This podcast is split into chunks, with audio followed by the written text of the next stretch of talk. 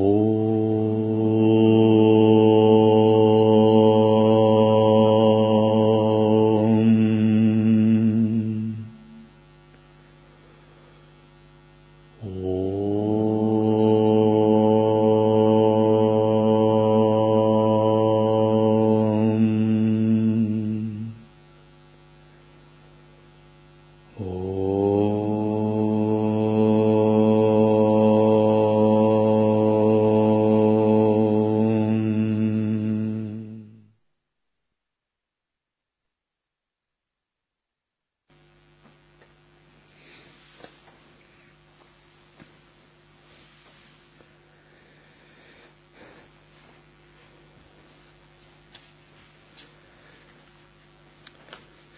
Я хочу здесь дать комментарий на комментарии Бхагавана Шисати Сай Бабы на Мандуки Упанишаду. То есть комментарий на комментарий. Упанишады – это части вед, а мы принадлежим к ведической традиции, или ведантической. То есть ведантическая традиция – это сливки ведической традиции, завершение ведической традиции – не в том смысле, что конец, а в том смысле, что апогей, вершина. И принцип воззрения ведантической традиции всегда стоит на фундаменте Упанишат.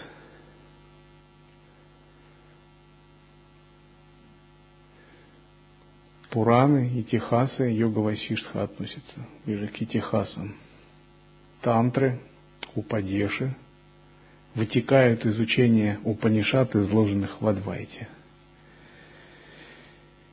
Упанишат считается есть главных 108 Упанишат. Изначально их было 1180 вместе с четырьмя ведами, то есть они содержались в четырех ведах. Затем многие из них потерялись линии передачи. Наиболее известные были классифицированы мудрецом Вьясой. Он их классифицировал и присоединил каждый из вет. И сейчас до наших дней дошли 108 недвойственных Упанишат. Это так называемый канон Муктика, то есть освобождающие Упанишады, несущие освобождение – Шанкарачарья выбрал 10 Упанишат из этих 108 и сделал их известными и популярными. Именно из Упанишат Шанкара развил свои учения Адвайта Веданты, и благодаря вдохновению этих Упанишат появились его знаменитые тексты Вивека Чудамани, Атмабодха, Татвабодха, Апарокшанабхути, Брахманачинтанам, Даша Шлока и другие –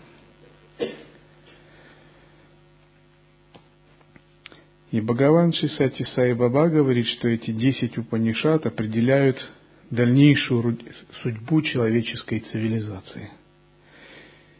И человеческая цивилизация стоит как на распутье, или деградация, или развитие в сверхцивилизацию и слава, переход к Богочеловечеству. И в каком-то смысле Наше учение также связано с этими Упанишадами. Оно является развитием этих Упанишад и стоит на их фундаменте. И он говорит, что многие святые опасаются, что эти десять Упанишад будут забыты. Если они будут забыты, то пренебрежение к ним обретет, обернется духовной, нравственной катастрофой. Однако также он говорит, что ничто не может причинить вреда ведам – и говорит, что ученые, святые люди, верующие, должны объединить свои силы и открыть человечеству смысл, по крайней мере, хотя бы этих десяти упанишат, которых избрал Шанкара. И мы в каком-то смысле тоже принимаем в этом участие. И названия этих десяти упанишат таковы. Иша, Катха, Прашна, Мундака – Мандукья, Тайтирия, Айтария, Кена Упанишат, Чандогья и Брихадаранека. Также есть другие 98 Упанишат. Брахма, Кайвалья, Швиташва, Джабали, Хамса, Гарбха, Аруни, Парамахамса, Амритананда, Нараяни, Амритабинду, Адхарвашикха, Адхарвашира, Каушитаки, Майтраяни и так далее. Упанишады, кроме того, что они содержат всю суть воззрения от Вайта Веданты, они также были источником вдохновения для написания многих древних трудов по географии, астрономии, астрологии, теории экономики и политики даже. Именно Упанишады вдохновили 18 Пуран. То есть Пураны – это древние мифы и легенды. Например, Бхагавата Пурана, Деви Пурана, Деви Бхагавата Пурана, Вишну Пурана. То есть из них как бы изошли Сканда Пурана, Шива Пурана, Гаруда Пурана и другие – Веды и Упанишады – это сама основа санатана дхармы, вечной дхармы, которой мы принадлежим. Религия вед, ведического знания не имеет конкретной даты основателя, конкретного основателя. У христианства основатель Христос, ему 2000 лет. У буддизма основатель Будда, ему 2500 лет. В исламе основатель пророк Мухаммед, ему 800 лет. Да, по-моему. но ее незримый основатель Апурушея, то есть нечеловеческий. Это сам божественный источник. Ведического знания нет начала, нет конца, нет одного основателя. И этот Всевышний источник всякой мудрости, это и есть пророк Саната Надхармы, сам Брахман, Абсолют.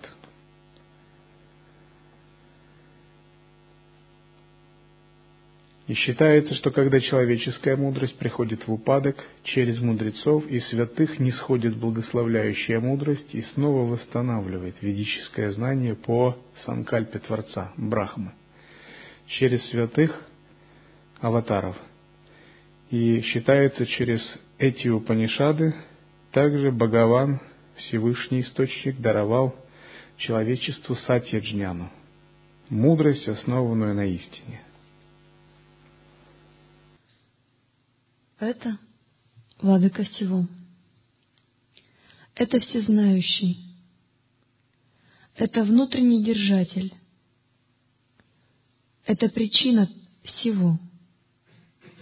Это начало и конец творений. Мандукья Упанишада, мантра шестая. Что же за это всезнающий, причина всего? Это вселенский метаразум, который есть основа нашей и других вселенных, частью которого мы являемся. Мы как бы его клетки, как бы его пальцы в этих телах. И наши тела имеют личности и индивидуальности. Но наши личности, наши тела – это не самое главное, чем мы являемся. Самое главное, чем мы являемся – частью этого метаразума, вселенского единого сознания. Через нас, богов, духов, других существ, Риши и Ситхов наверху, Нагов внизу, этот вселенский метаразум играет, манифестирует себя.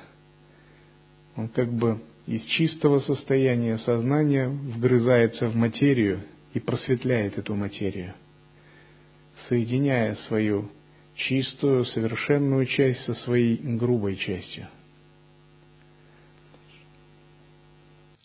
Это Упанишада, сердцевина Веданты. По глубине содержания она несравнима с прочими Упанишадами. Она также является самой главной – выделяясь среди других тем, что познание лишь ее одной признается достаточным для достижения освобождения. То есть, если вы хотите утвердиться в воззрении, читайте Мандукью Упанишаду, самую главную из канона 100 восьми Упанишат, из десяти Упанишат, из 1108 Упанишат. В учении есть воззрение, созерцание и поведение. Когда мы говорим о созерцании, мы рассматриваем в основном усмирение ума, самоосвобождение, принцип работы с умом, в каком нам состоянии быть. Но когда мы говорим о воззрении, мы не говорим об уме, о себе. Мы говорим о Всевышнем, об абсолютном разуме, о Боге, о божественном источнике всего сущего. Воззрение бывает двух типов. Первое основано на концепциях, второе прямое, которое мы постигаем в самадхи, в сахаджи, вне ума – Сначала мы утверждаемся в воззрении, которое основано на концепциях. Нужно создать мощную философскую базу. Даже через такое воззрение мы можем хорошо настраиваться на Всевышний Источник. И это будет называться Брахма-Вичара, исследование Абсолюта. Мы должны для себя поразмыслить и понять, что есть Абсолют, что есть Брахман, что есть основа мироздания, частью чего великого мы являемся. Каковы его аспекты, есть ли у него качества, признаки, во времени он находится или вне времени, что есть его манифестация, что есть его проявление лила, каковы его энергии и силы. Об этом говорит Мандукья. Она очень коротка и состоит всего лишь из двенадцати мантр. Она разделена на четыре части – Первая посвящена толкованию пранавы, Ом, тайному учению, являющемуся ключом к самореализации. Во второй части обсуждается и опровергается дуалистическая доктрина, основное препятствие на пути к освобождению. В третьей части проповедуется Адвайта, философия недвойственности, единства. Последняя часть посвящена разбору и критике противоречивых философских систем, не имеющих в своей основе учения вид. Звук «Ом» вмещает в себя все звуки – все звуки рождены из Ом и являются лишь его видоизменением. Брахман тоже Ом. Брахман тождественен Ом и узнаваем с помощью Ом. Брахман, сам недоступный познанию, проявляется в познаваемой форме как Атман. Различие трех состояний сознания — фаз бодрствования, сновидений и глубокого сна — вишвы, тайджасы и праджни — не более чем внешние покровы, скрывающие атмана. Брахман, непостижимый для познания, раскрывается через атман. Атман — наша внутренняя природа, наше высшее «Я». Есть вот эта частица Брахмана в нас. Сам Брахман не познаваем в том смысле, что он недосягаем для ума, органов чувств восприятия. Но он может быть познан через раскрытие Атмана, собственного Атмана. Атман – это не столько индивидуальная душа, сколько воспринимаемая нашим потоком сознания абсолютность Брахмана. То есть Атман – это Брахман, воспринимаемый в нас.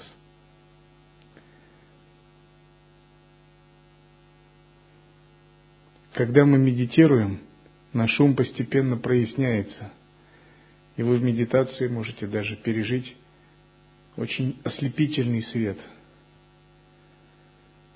вы можете расширить свое сознание и пребывать в очень таком невероятном состоянии,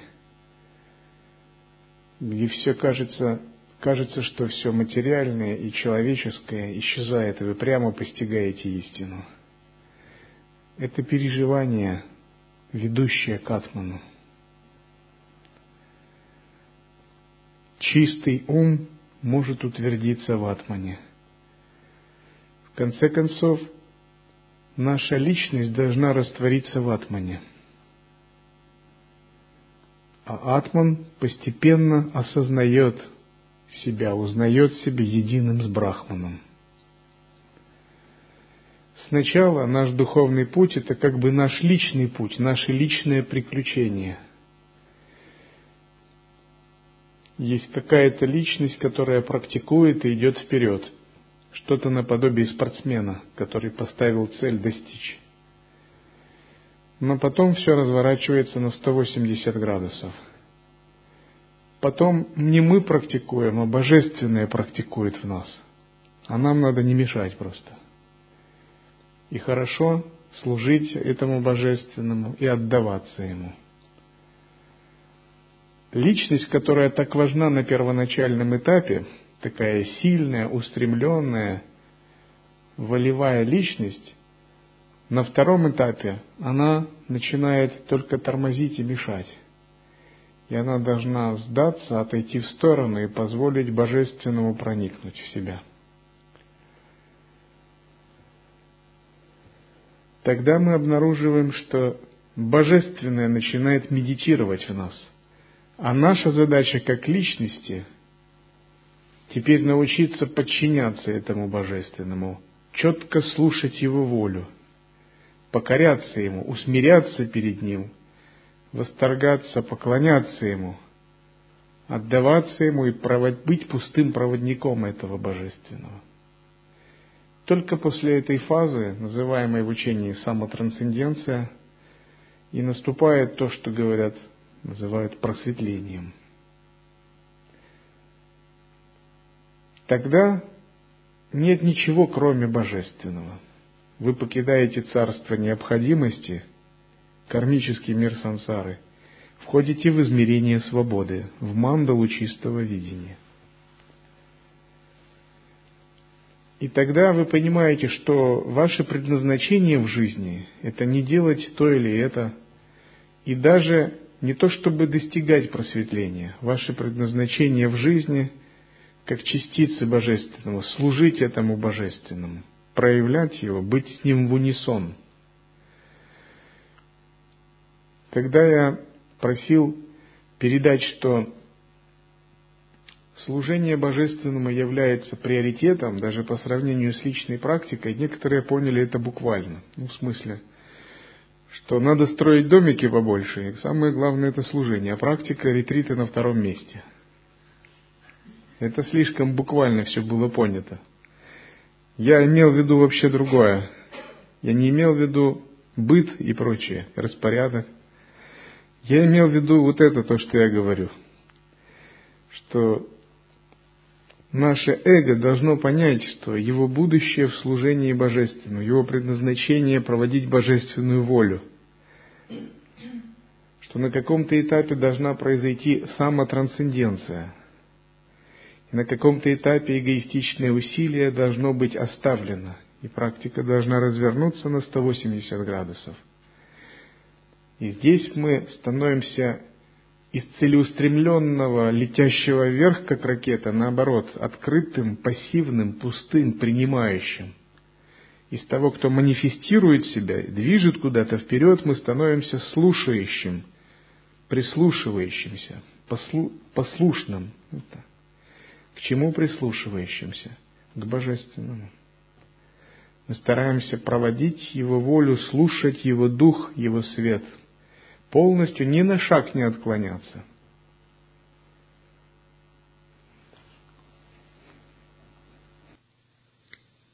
Атман остается неизменным, незатронутым этими тремя стадиями человеческого существования.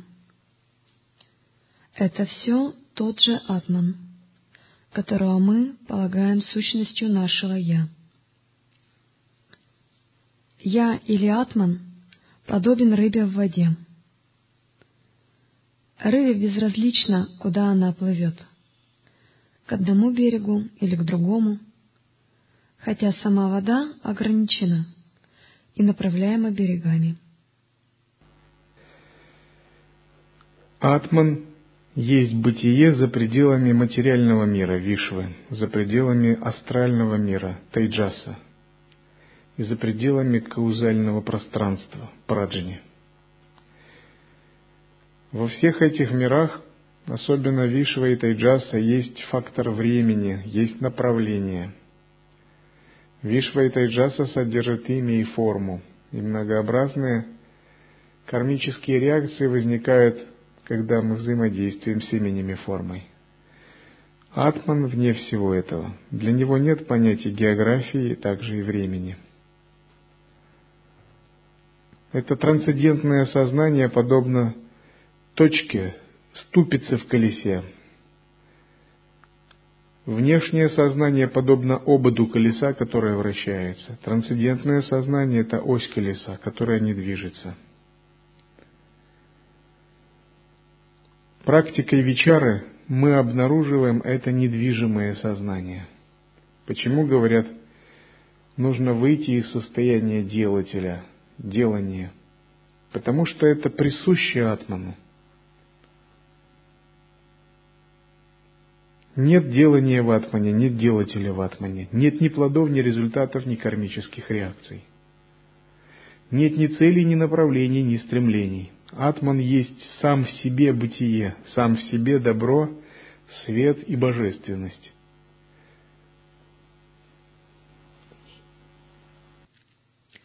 В фазе глубокого сна все импульсы, васаны, отключены.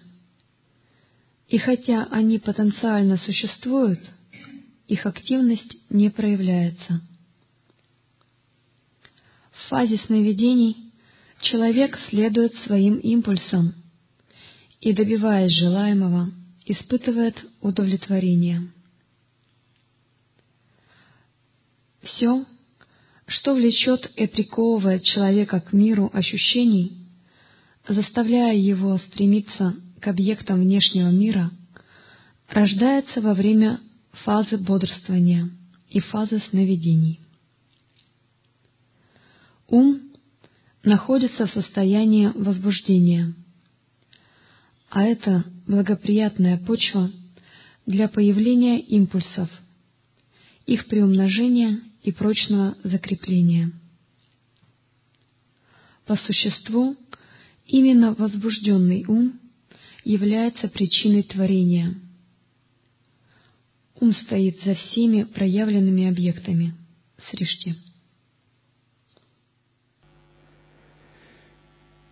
Наша задача – миновать вишву, обыденный ум бодрственного состояния, тайджасу, потоки астрального тела, праджню, расширенное пустотное сознание и утвердиться в атмане. Когда мы утверждаемся в атмане, и это происходит через естественное созерцание, это называется хадж-стхити, естественная устойчивость. А мудреца, утвержденного в Атмане, называют стхита праджня, устойчивый в мудрости. Утвержденность в Атмане – это наша цель и наш плод. Неутвержденность в эго, неутвержденность во внешнем мире, неутвержденность каких-либо промежуточных состояний ума, а в Атмане это и есть сахаджи самадхи. Про мудреца говорят, что он как бы при жизни спит, или как бы при жизни словно и живой, и мертвый, в том смысле, что его эго само по себе растворилось в атмане. Что он осознает этот мир, но большая часть его сознания утверждена в атмане.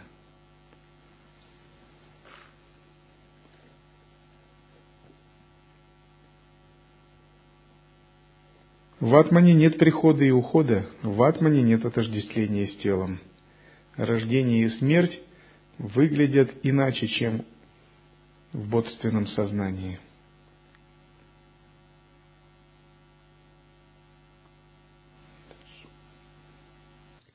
Имеется, однако, четвертая стадия, отличная от этих трех. Она называется Турия. Эта фаза не может быть описана словами – она за пределами воображения ума, так как она превосходит возможности Будхи и Манаса. Опыт переживания ее неадекватно описан как Шантам Шивам Адвайтам — мир, благодать, единство. И это все. Шантам Шивам Адвайтам. Покой, благодать, блаженство, недвойственность. Вот что об этом можно сказать. Иногда говорят также сад, чит, ананда. Бытие, осознавание, блаженство. При этом сад – это внутренняя часть, чит – это аспект, связанный с осознаванием, ананда – это манифестация внешнего проявления энергии.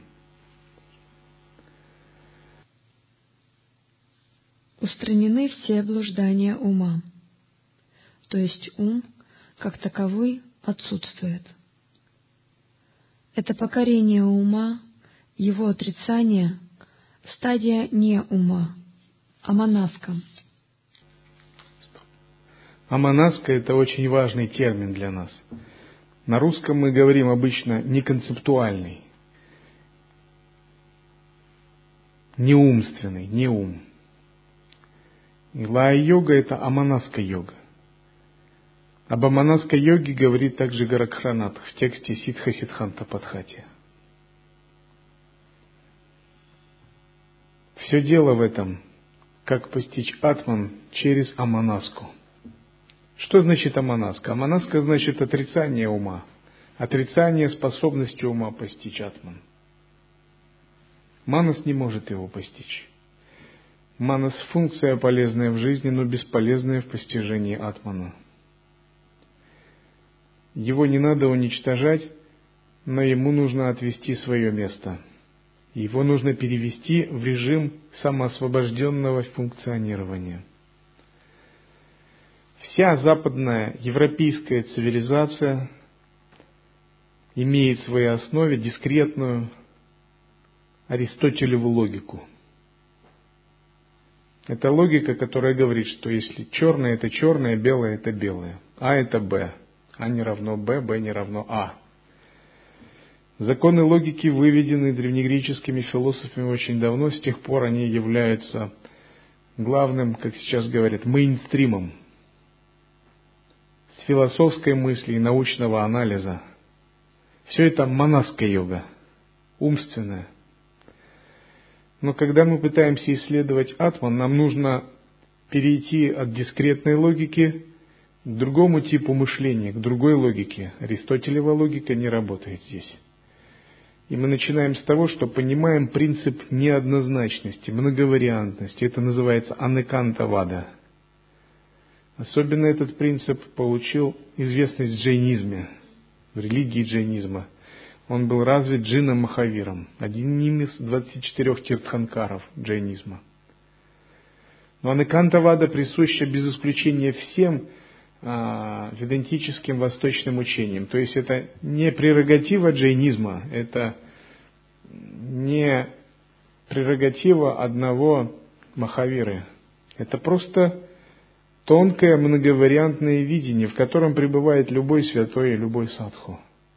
Потому что сознанию она присуща.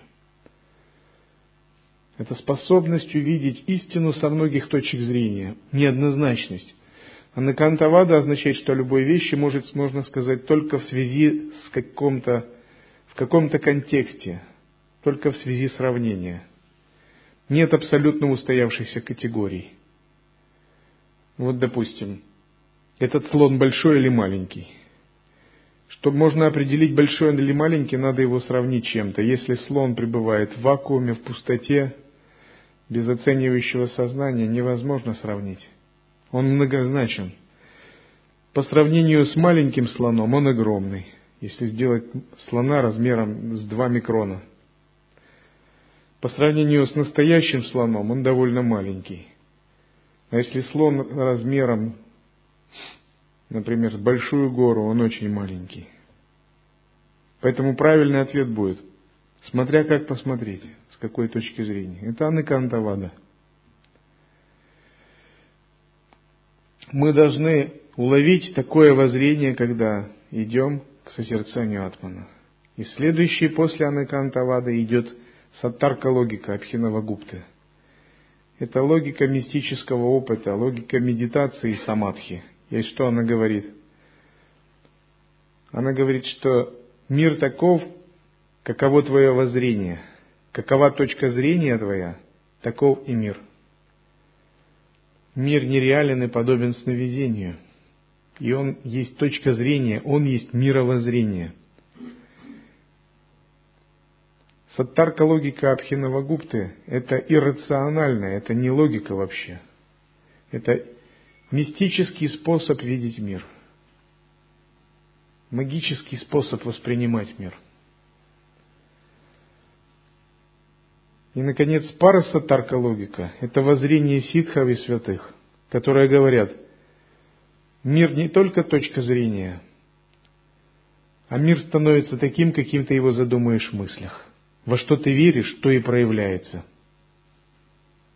И ты можешь задумать любой мир, ты можешь создать целую вселенную, подобно Брахме, десяти братьям Инду, или мудрецу из вселенной внутри камня, или Индри, который создал вселенную внутри атома, спасаясь от богов.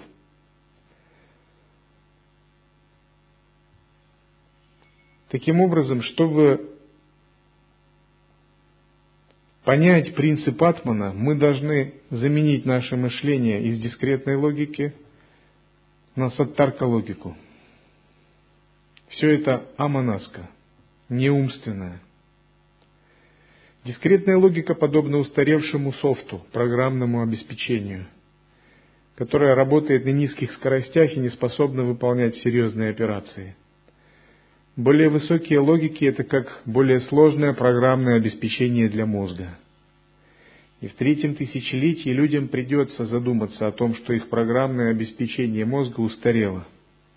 Оно не соответствует реальностям, функциям. Мир движется быстрее, а скорость сознания старая, потому что действует согласно аристотелевой логике. Это двоичная логика, она не работает, это не квантовость. Квантовость неоднозначность начинается с анакантавады сатарка логики. И люди-боги не смогут ничего, не стать людьми-богами, не оперировать реальностью с дискретной аристотелевой логикой. Они должны загрузить передовое программное обеспечение, сатарка логику, парасатарка логику, и с этим войти в третье тысячелетие. Все боги уже пользуются этим мышлением, этим сознанием. Все ситхи и риши – но люди именно отсталая цивилизация, потому что они действуют двойственно, на уровне манаса, манаска. И переход к богочеловечеству связан с переходом от аристотелевой, аристотелевой логики к саттарка-логике Абхинавагупты и парасаттарка-логике Васиштхи и Дататрии.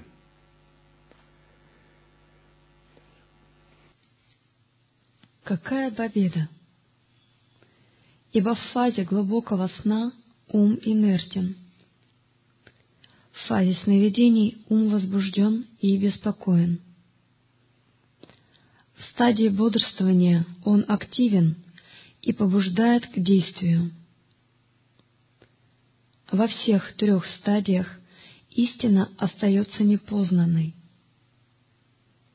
Объектный мир — ничто иное, как обман возбужденного ума. Веревка, ошибочно принятая за несуществующую змею. Почему обман? Потому что наше восприятие формирует нашу личность и личность мысли дискретной умственной логикой. Сам мир есть брахман, он есть божественность, но мы пытаемся воспринять божественность через дискретную логику – и дискретная логика, дуальность, ум, манас, не в состоянии воспринять божественность мира, Вселенной и самого себя. На что это похоже? Это похоже, как если бы мы бухгалтерскими счетами или школьными палочками для счета ну, пытались решать задачи квантовой физики. Сложная квадратные уравнения или неевклидовую геометрию. То есть рациональное мышление, ум не подходит для постижения божественного. И оно все время заблуждается. И вот когда мы начинаем созерцать, заниматься вечарой, мы переходим на стиль мышления святых. Мы переходим к тому, что заменяем рациональную логику интуитивным осознаванием, и постепенно мы открываем для себя и Анакантаваду, принцип неоднозначности и многовариантности. И Саттарка логику Абхинавагупты, видение мира через мистический опыт созерцания. И пара Саттарка логику, прямое оперирование реальностью, санкальпа ситхи. Ситхи, исходящие из сахаджи, естественного состояния.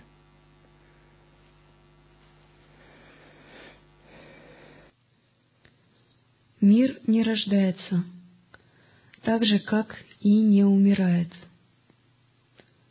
Он порожден вашим невежеством. Он умирает, когда к вам приходит мудрость.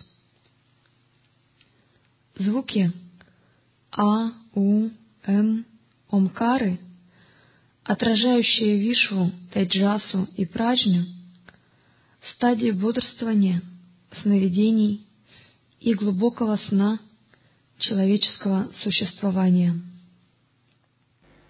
Если вы желаете усилить свое понимание относительного мира, этой материальной вселенной, следует сосредотачиваться на «у», когда вы поете «ом» во время гуру-йоги.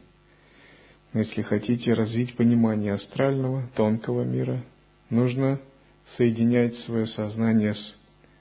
А, Первое, нужно сосредотачиваться на А.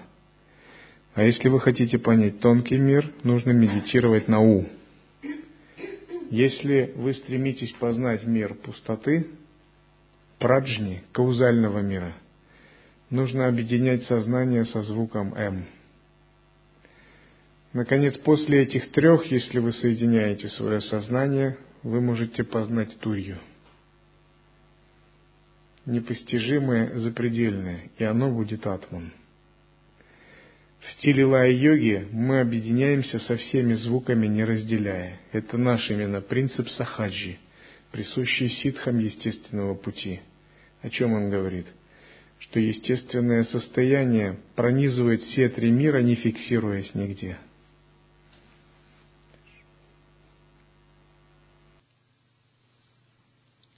Каждый из этих звуков играет определенную роль в садхане.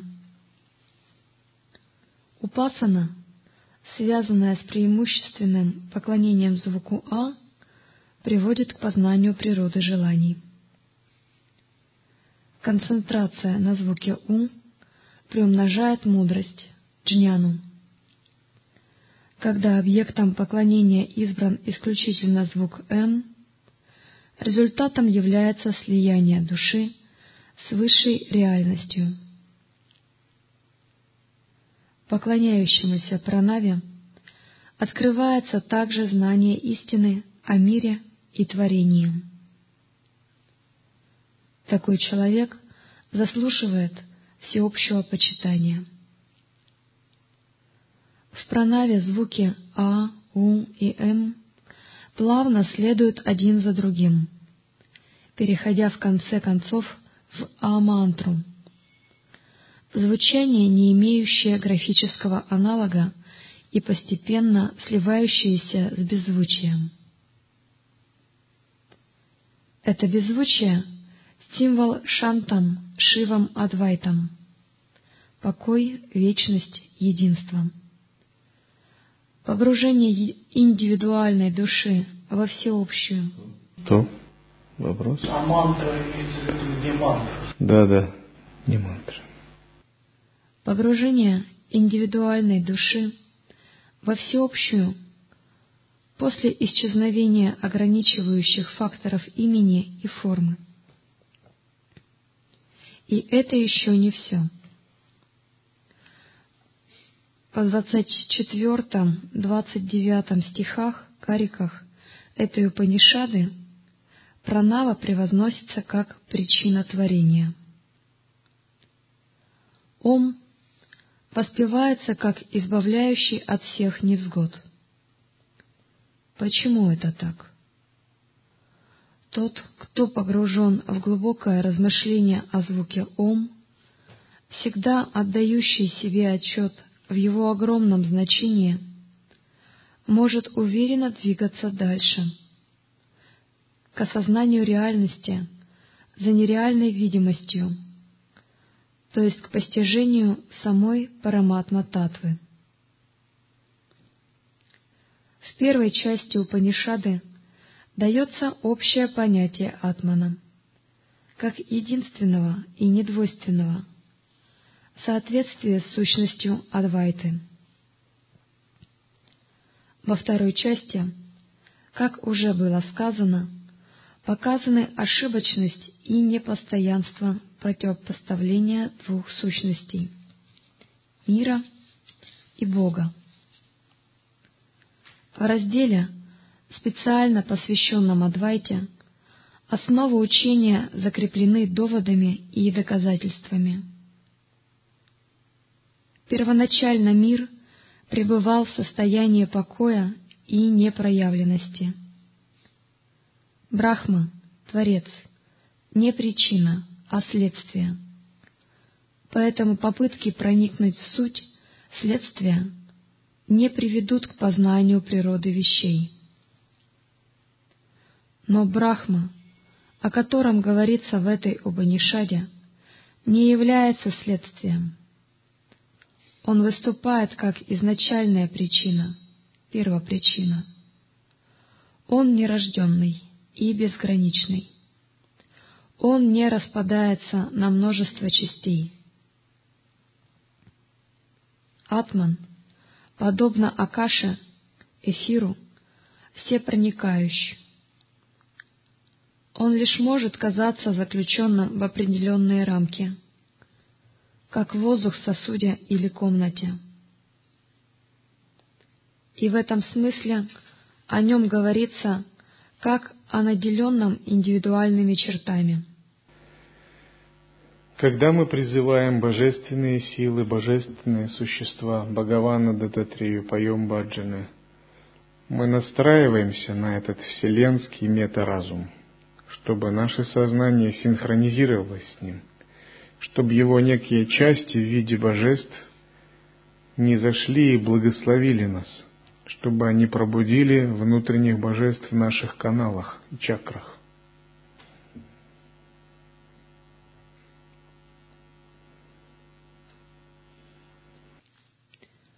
Но в этом ограничении нет истины. Тело тоже подобно сосуду, создающему кажущиеся границы для неба внутри него. Однако в сущности нет разницы между небом в кувшине и небом снаружи.